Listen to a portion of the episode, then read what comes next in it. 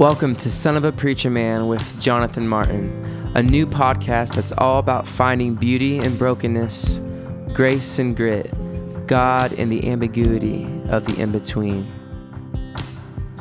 This episode is a sermon Jonathan preached on Easter Sunday at North Shore Vineyard Church in Covington, Louisiana.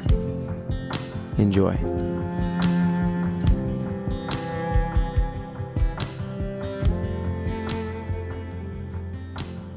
Welcome, Holy Spirit. Name of the Father, Son, and Spirit. We pray. Everybody said, Amen. I'm going to get some, to some scripture in a bit, but man, I'm excited to be here. By the way, I, I turned 40 yesterday. I'm going to go and just, I'll just say that. I turned 40. This is also the beginning of a new era, a whole new era. A whole new, I, I'm just, and I am hitting my prime just now, y'all. I'm telling you, I was like, I'm all right with it. I'm all right being 40. I've been weathered. I don't have any point in my life I want to go back to other than, you know, and a lot of that journey, and I don't tell this, you know, I mean, I wrote a book called How to Survive a Shipwreck. Crispin mentioned was my last book, and so a lot of this is, is in there. But it's not my habit these days, frankly, to tell too much of that story because that journey's been long and painful, and there was a time to talk. You know, I just feel like in some ways there are other things that God is, is doing now. But, you know, I could not just start talking about something else being here and not say a little bit about that journey and what it's meant and what it means for me to be here now. So, the first time I ever came to New Orleans, I was 12 years old. And this is funny to me now. The Church of God, Cleveland, Tennessee, is the denomination I come from. Wonderful folks. My dad's a preacher, grandfather was a preacher, all that. Deep roots and tradition. Kind of a holiness Pentecostal expression. So, uh, they had the denominational General Assembly in New Orleans in 1992. And I think I was about, oh, I was 14. I'd be 14 then. And I'm telling you, it was like, it was like I discovered another planet. I had never seen or experienced anything like New Orleans before. And I, I was terrified by it. I was horrified. Holiness Pentecostal boy from the South. I, I was horrified, but also so fascinated. This is amazing.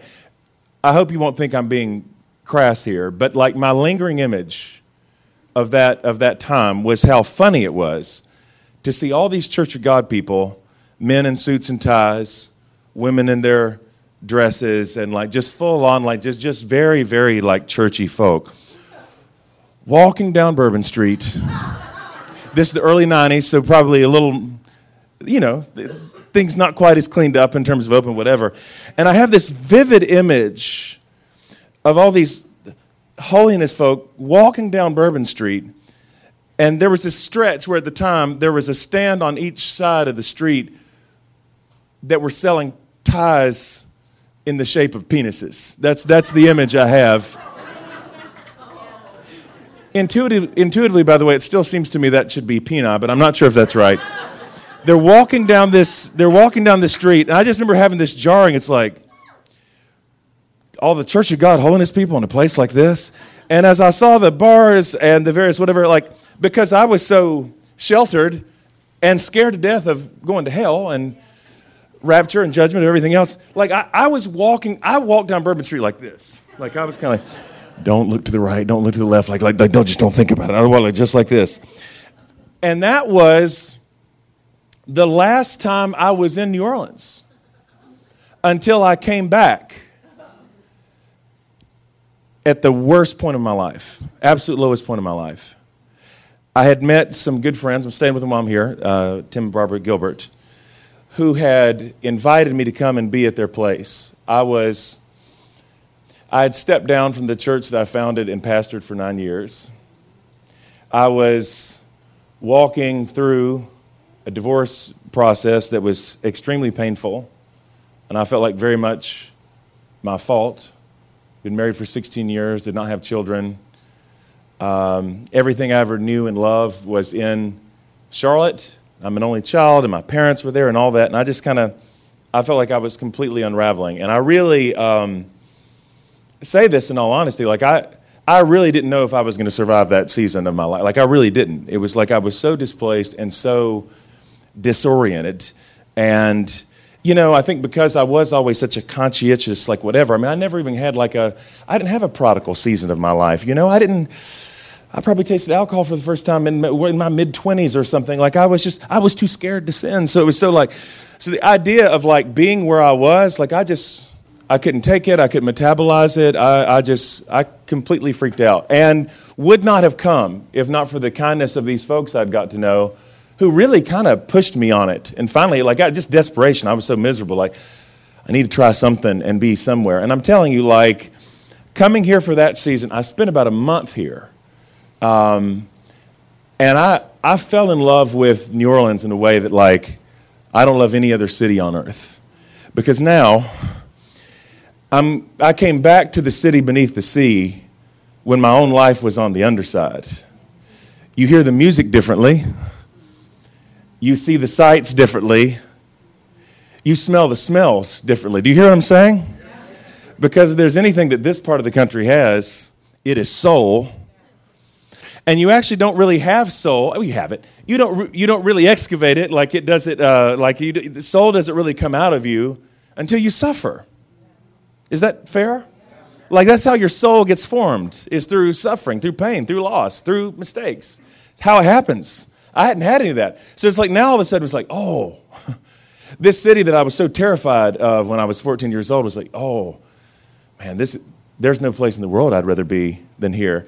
I remember having this, I wrote about this a bit in the book, and I'm not trying to plug that. It's just like this, this part, even though it's there, it's just not something I talk about a lot now, but I feel like it's important to share here. I, I had the distinct memory. They kind of live in Uptown. And so I would kind of walk part of the way, take the trolley and whatever.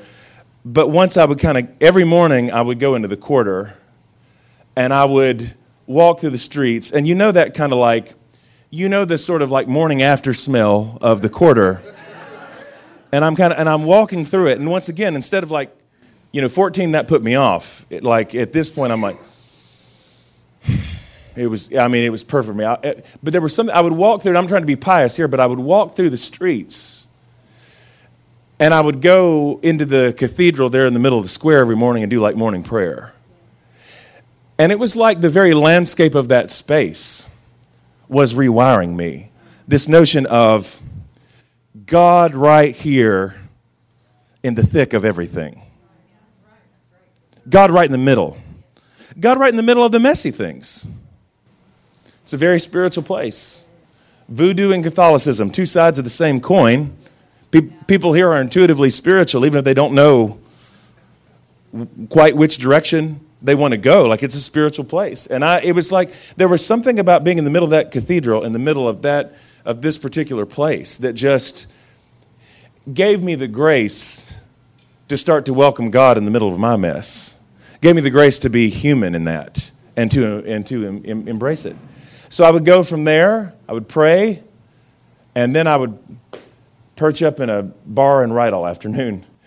Hilarious to be the Pentecostal preacher now in New Orleans writing in a bar, thinking, this is the bottom of the slippery slope. This is everything my parents ever warned about, right? Except not really. True story I was being mended, like my soul was coming back to life. And I encountered God very powerfully. But I will say this even though it was a wonderful experience in many ways, I did kind of feel like in a lot of ways I came here to die. You know? It was like a lot of the last tentacles of the life I'd lived before and everything that mattered to me about it. It felt like those things were, you know, were really, really were dying. And that's why, of course, I've been back since because now, you know, like I make up reasons to come here because I think it's so wonderful. But it's especially amazing for me one day after turning 40 to be in my favorite part of the country celebrating Easter. Because I can say from my like bones, I have experienced so much resurrection. I believe that Jesus is resurrected stronger than I ever have before. Never been, never been more of a believer in any of that than I am right now. So weird how that works because I think, especially when my life unraveled, I was scared. I was a professional Christian. I fell into a full time ministry job when I was 22 years old. When I left ministry in that season, my thought was, who knows whether or not I even believe in Jesus? Like if I if I didn't have a not a large, but I did have a paycheck, if that if if I didn't have that, would I still even believe any of that stuff? And what was so crazy about it is that walking through that season, instead of walking away from Jesus, which you know there's grace if you need to go on whatever kind of journey, that's not the point. But God became more real to me than he ever had been before. And here's the part that, that still feels scandalous for me to talk about. I had more powerful experiences of the Holy Spirit on the other side of that crisis than I ever did before. now, that just seems weird because my understanding and expectation was so long as I'm minding my manners and keeping the rules, God shows up. And instead, when I was flat on my back and utterly incapable of helping myself in any way, God became more real than God had ever been in all of my life. Imagine that. See, people have a little bit of journey before coming to faith, understand something of this. I, I didn't get that. So much of that was in my head, so much was in my head before. And it was like through that death process and resurrection process, things were coming to life in my soul. Thank you for indulging me. It's like, oh, it's story. Here's the nice man who came and told us stories and said something mildly dirty when he was talking about Bourbon Street. Um, I do want to go to a text, though, and I won't take too much time here because uh, the point here is simple and very connected with everything that I've shared thus far. John chapter 20, beginning with verse 1. I love this text so much.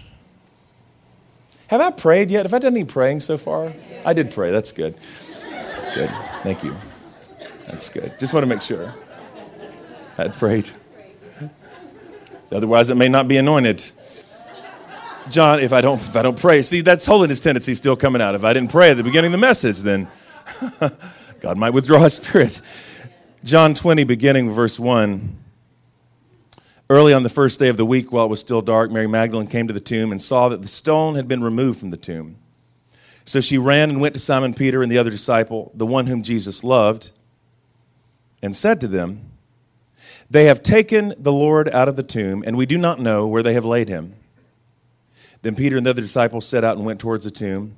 The two were running together, but the other disciple outran Peter and reached the tomb first comical footnote this is really not that pertinent for the message today but i do feel like i should at least drive by this. Part of what's so funny is that what you have john here repeatedly doing is referring to himself in the third person.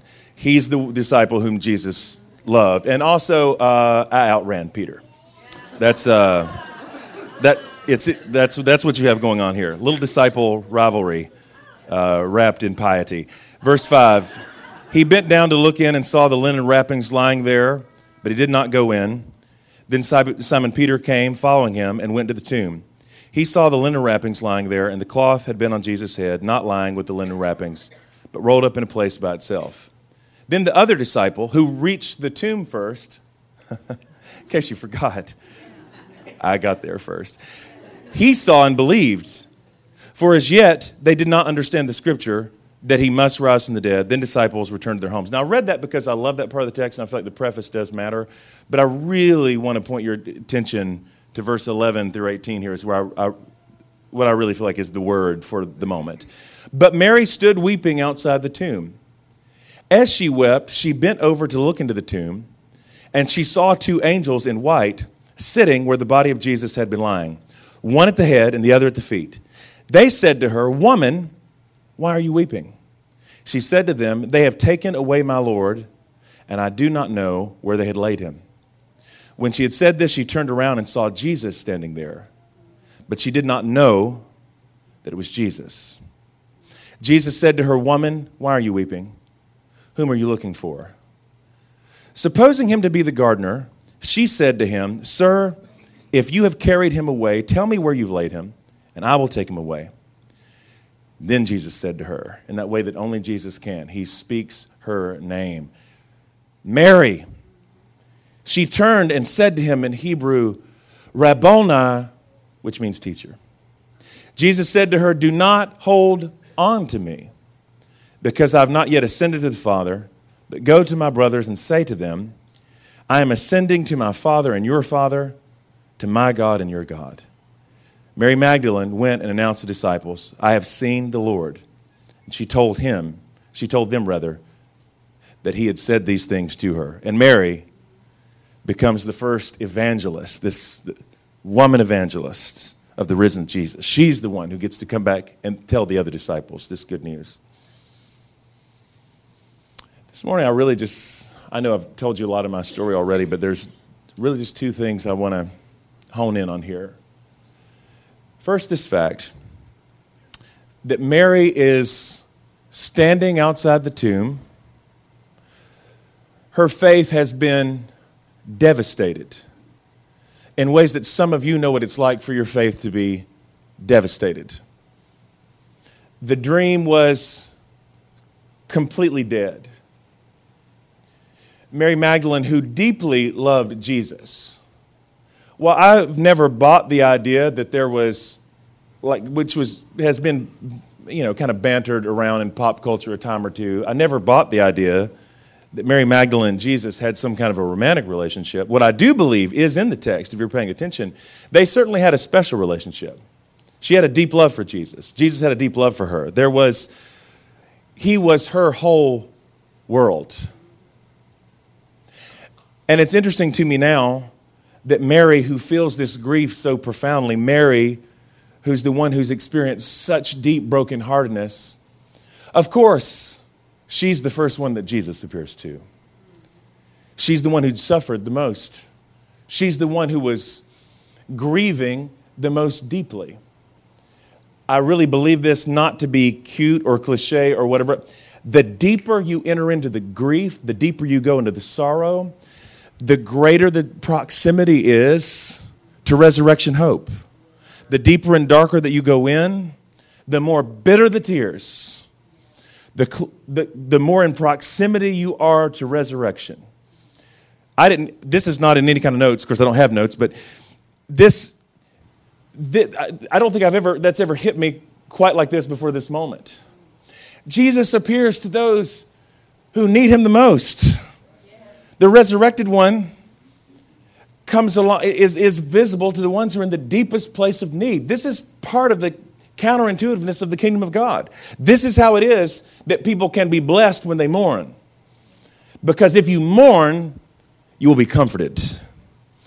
If there's no space for mourn for mourning, there's no space for comfort. If there's no space for weeping and grieving and going into the dark night of the soul, there's not space for resurrection the grieving, the sorrowing, all uh, uh, the sorrow, all of that is important. All of that matters. Uh, but when Jesus appears to her, and, and this is just kind of, and this is frying all my circuits in this moment. She doesn't recognize Jesus at first because she presumes that he's the gardener. The form in which Jesus comes is so familiar, is so common, is so ordinary that she doesn't, she doesn't perceive what's really going on. She doesn't recognize him. And one of the things that's hitting me in particular this Easter season that I've never quite put together quite like this, even though I, I love these stories separately, I've never thought about them together two disciples on the road to Emmaus. If you know that story, they're walking away from Jerusalem, walking away from the holy city. Walk, the place that was once a, a holy space is now desecrated because Jesus has been killed there. They're walking away in complete despair. And as they're walking, Jesus is walking alongside them, and they don't recognize him. They don't know it. Mary sees Jesus here, and she doesn't know that it's Jesus.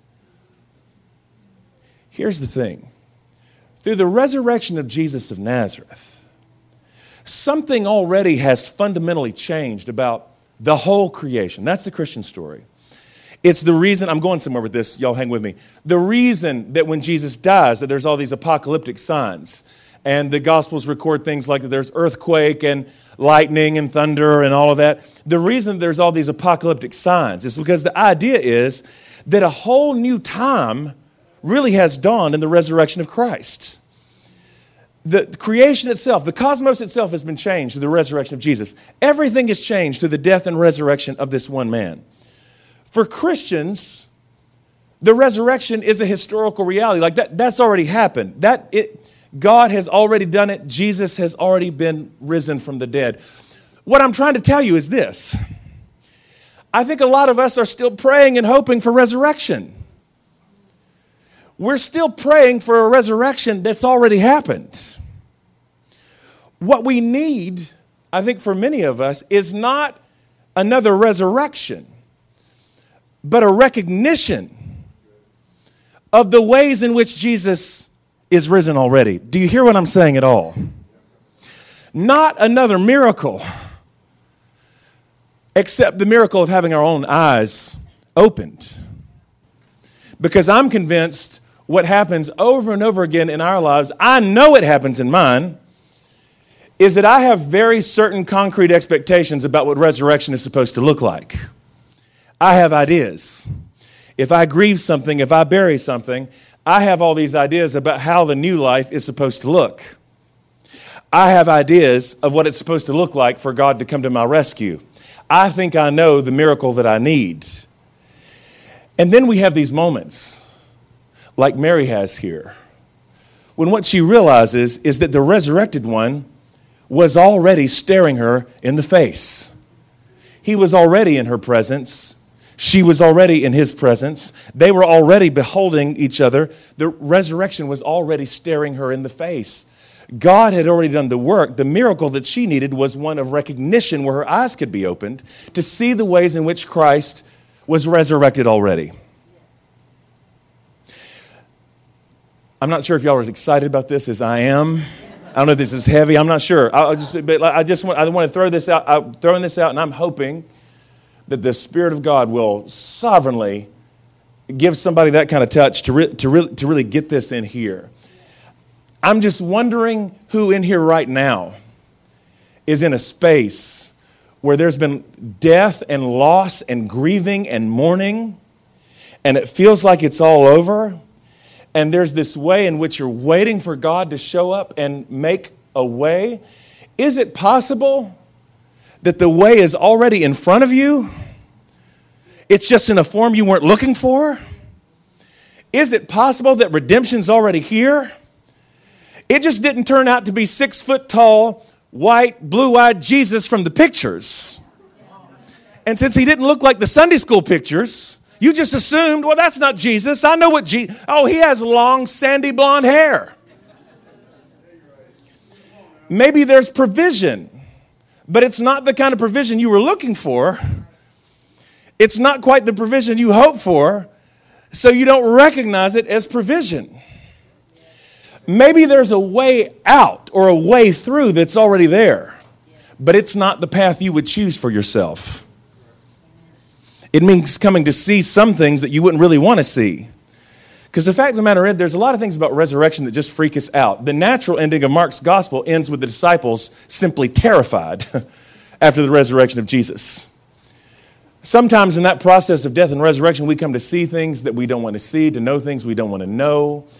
Our, everything about our experience of God shifts and changes, and there is something about that. I don't even know what I'm talking about right now, but it feels right. That, that like is fundamentally scary because now this resurrected Jesus is real and he's alive and he's on the move and he won't be confined.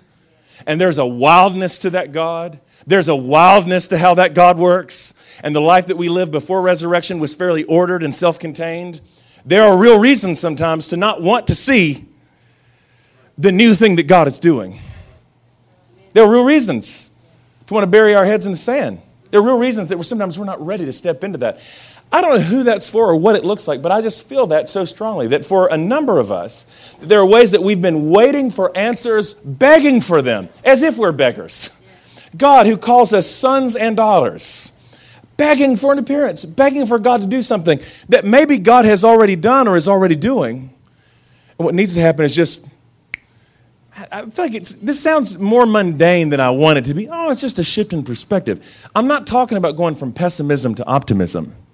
I'm not talking about looking on the sunny side of life.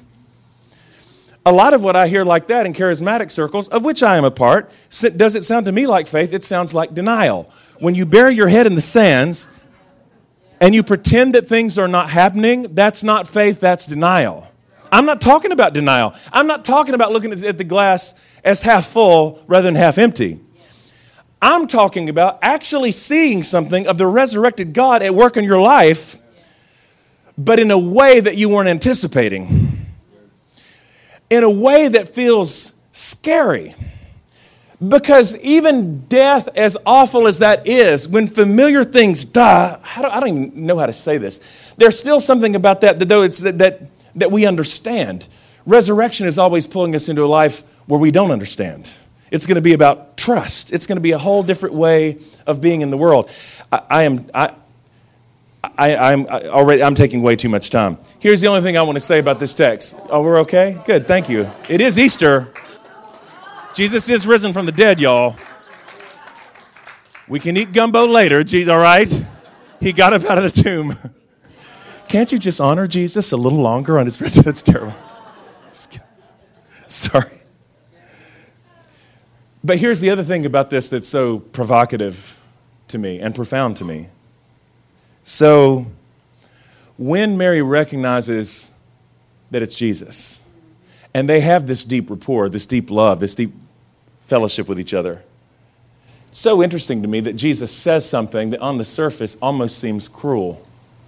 She recognizes him, she's elated, she feels the thrill of resurrection for just a moment. And what does Jesus say? Don't hold on to me now, Mary. Don't hold on. I've not yet ascended to the Father.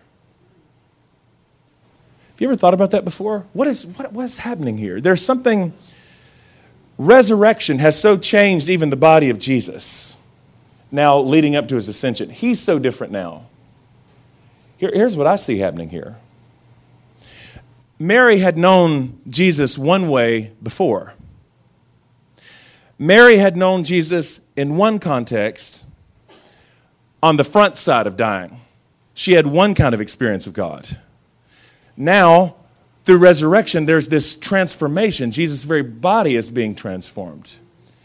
And I think what's happening here is this way of Jesus saying to Mary, Mary, you won't get to know me now the way you knew me before. You can only know me in the way I'm presenting myself to you right now. Does anybody hear what I'm saying? The only God you can know is the God that's here right now. Can't hang on to the past.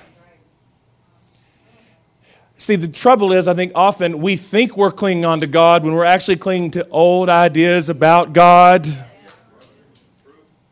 We're actually clinging on to an image, a God who has always been dynamic and active and alive. We turn into a statue. There's a reason why God was always so firmly against idolatry.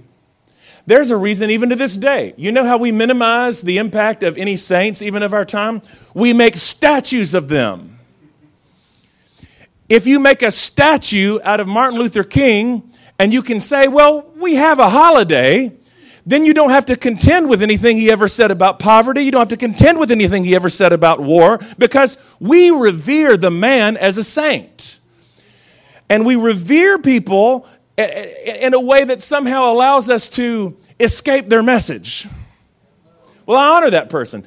Now I don't have to contend with anything they actually told me to do. You know what I'm saying? We do this all the time. When someone's life challenges us in some way, the easiest way that we can minimize their impact sometimes is kind of make a little bit of a statue where they become a graven image and say, like, I hope you don't hear me saying don't honor those things. I, I, have, a, I have a giant picture of Martin Luther King in my house. I have stuff from the civil rights. That's not, you hear the point though, right? The point is, it's a way, we have this way of like memorializing. And what I'm trying to tell you is, I feel like we do that even with God. Well, well, here's what God did for me way back then, and here's how God showed up, and we talk about the good old days. And in a way, that's all right. But you know, there's, um, goodness. I'm so, thank you for that, for preaching with me. Um, Clearly, I'm taking my time. Can I just show you one other text real fast? Is that all right? I'm taking advantage of our Lord's resurrection right now, just because it's Easter. Isaiah.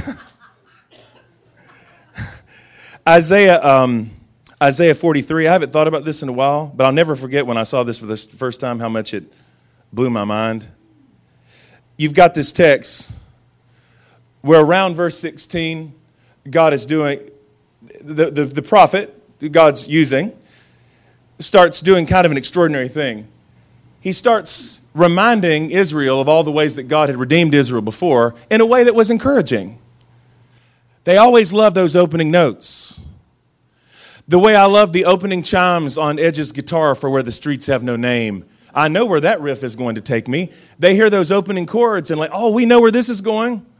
Because verse 16 says, Thus says the Lord, who makes a way in the sea, a path in the mighty waters, who brings out chariot and horse, army and warrior. They lie down, they cannot rise, they're extinguished, quenched like a wick. What's it do? The prophet is reminding them of the Exodus story. That's what happens whenever God's people would gather. He would remind them, they would remind each other of the Exodus. Yes, those are the good old days. God raised us up out of Egypt. He delivered us. Isn't that awesome? Yay, God. It's the familiar riff that they've always heard. And then in verse 18, Isaiah says something contradictory. Do not remember the former things or consider the things of old. I'm about to do a new thing. Now it springs forth. Do you not perceive it? I will make a way in the wilderness and rivers in the desert. Do you hear what the prophet says to do here?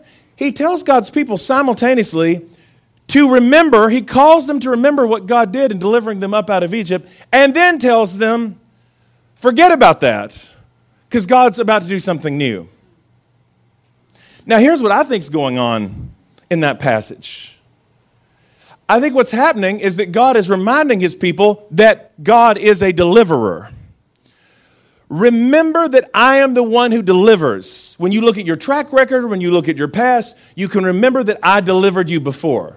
Now, forget all about how I did it before. Forget all about the kind of miracle you needed then, because the miracle you needed before, you don't need now. When you're walking through the Red Sea, you need God to part the waters. When you're in the desert, you don't need God to part the waters you need water. you hear what I'm saying? But so long as we nostalgically, sentimentally look back to the past, the good old days of what God did before, and make God into an idol we can control because that's a story that we control, then we keep the real, live, active, I like how I'm preaching right now, risen Jesus, who's staring us down, calling us into resurrected life. We can keep him at bay then Oh, that's not what you're supposed to look like. I remember hearing the Sermon on the Mount. I was there when you did this. I was, that's awesome. But Mary, I'm not revealing myself to you now in the same form that I did before. Don't cling to me. Don't hold me now. Don't hold on to me. That's a, that feels like a weird thing to me to say right now because, hey, if you're going to cling on to anything, well, surely you can cling on to Jesus when all else fails, when everybody else fails you, when your best friend won't call you back. Jesus, the one thing you can cling on to, the one person you can cling on to is Jesus. Unless he tells you, don't cling on to me. Doesn't that just sound like the Lord? It's always good and right to cling to Jesus unless he says, don't hold on. Because I think the point there in this text is once again, our tendency is to hold on to a form. Our, ten, our tendency is to hold on to, to an idea or an ideal. Maybe you don't get to cling to Jesus in the way that you've known him before. Maybe now he wants to show you something new. Maybe he wants to reveal yourself. Maybe the miracle that you need in this moment is not what you needed 15, 20 years ago maybe it's time to start romanticizing the past, which, by the way, is always kind of crap to begin with. I love it when we in America talk about the good old, good old days for whom?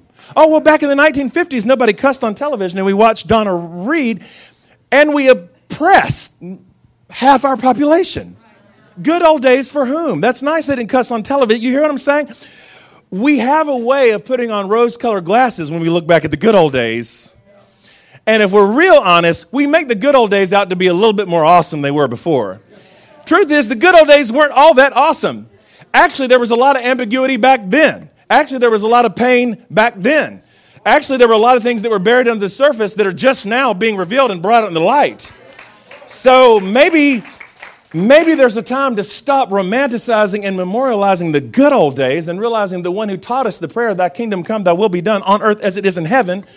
The good rule and reign of God always is coming to us from the future. God has a good future for us.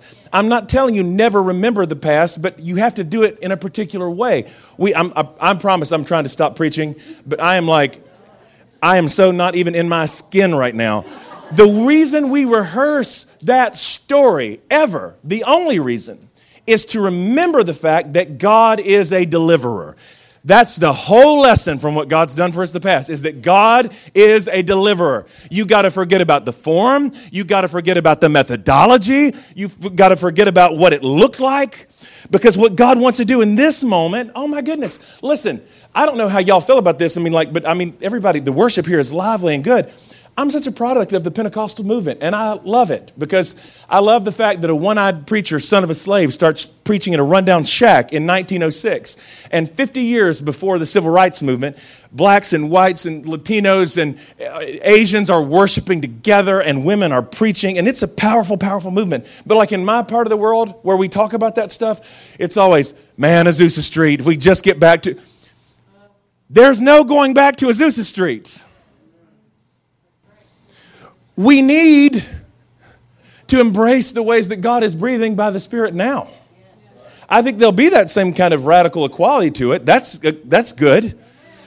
But we need a fresh move of the Holy Spirit. We need to stop always looking back wistfully over our shoulder when the resurrected Jesus is in front of us and summoning us into new life.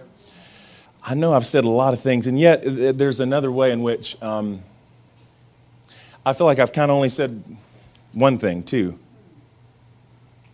And hey, even when I started off sh- sharing a little bit of my testimony,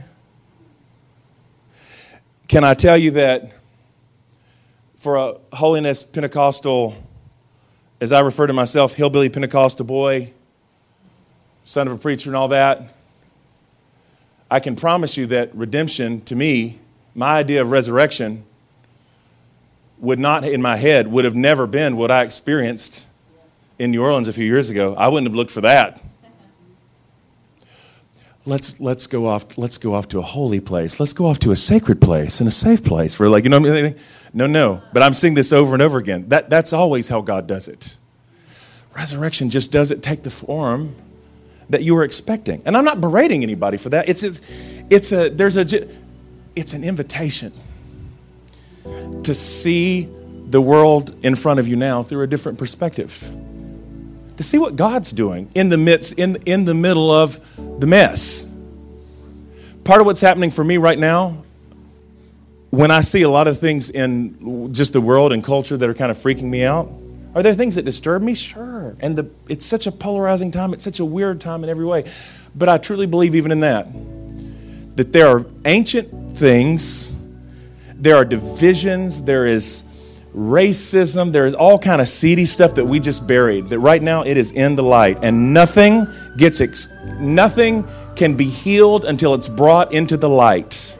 We're having to have conversations we don't want to have. We're having to force, look in the mirror and look at realities that we don't want to look at. God doesn't bring anything into the light in order to shame people. God brings things into the light in order to bring healing. So even in the middle of all that tension and turmoil and all the things that feel uncertain, my the question I keep trying to raise in the midst of all that for my own soul, where is God even in the midst of these things? How is God by his spirit actually revealing things to us that need to be healed? Confronting things that need to be confronted. Let me pray for you and over you. I hope you enjoy today's podcast. Like an LP, each episode is divided into side A and side B. Side A could be a sermon, a conversation with a guest, but will always introduce some idea. Side B will always be a creative exploration of that idea through music, question and answering with listeners, or quirky rabbit trails off of side A for people who want the deep cuts, not just the singles. No matter who you are or where you come from, we hope this podcast will be a resource in helping you come to know the love that calls you by your true name. For more, go to jonathanmartinwords.com and sign up for our email list. Have a good day.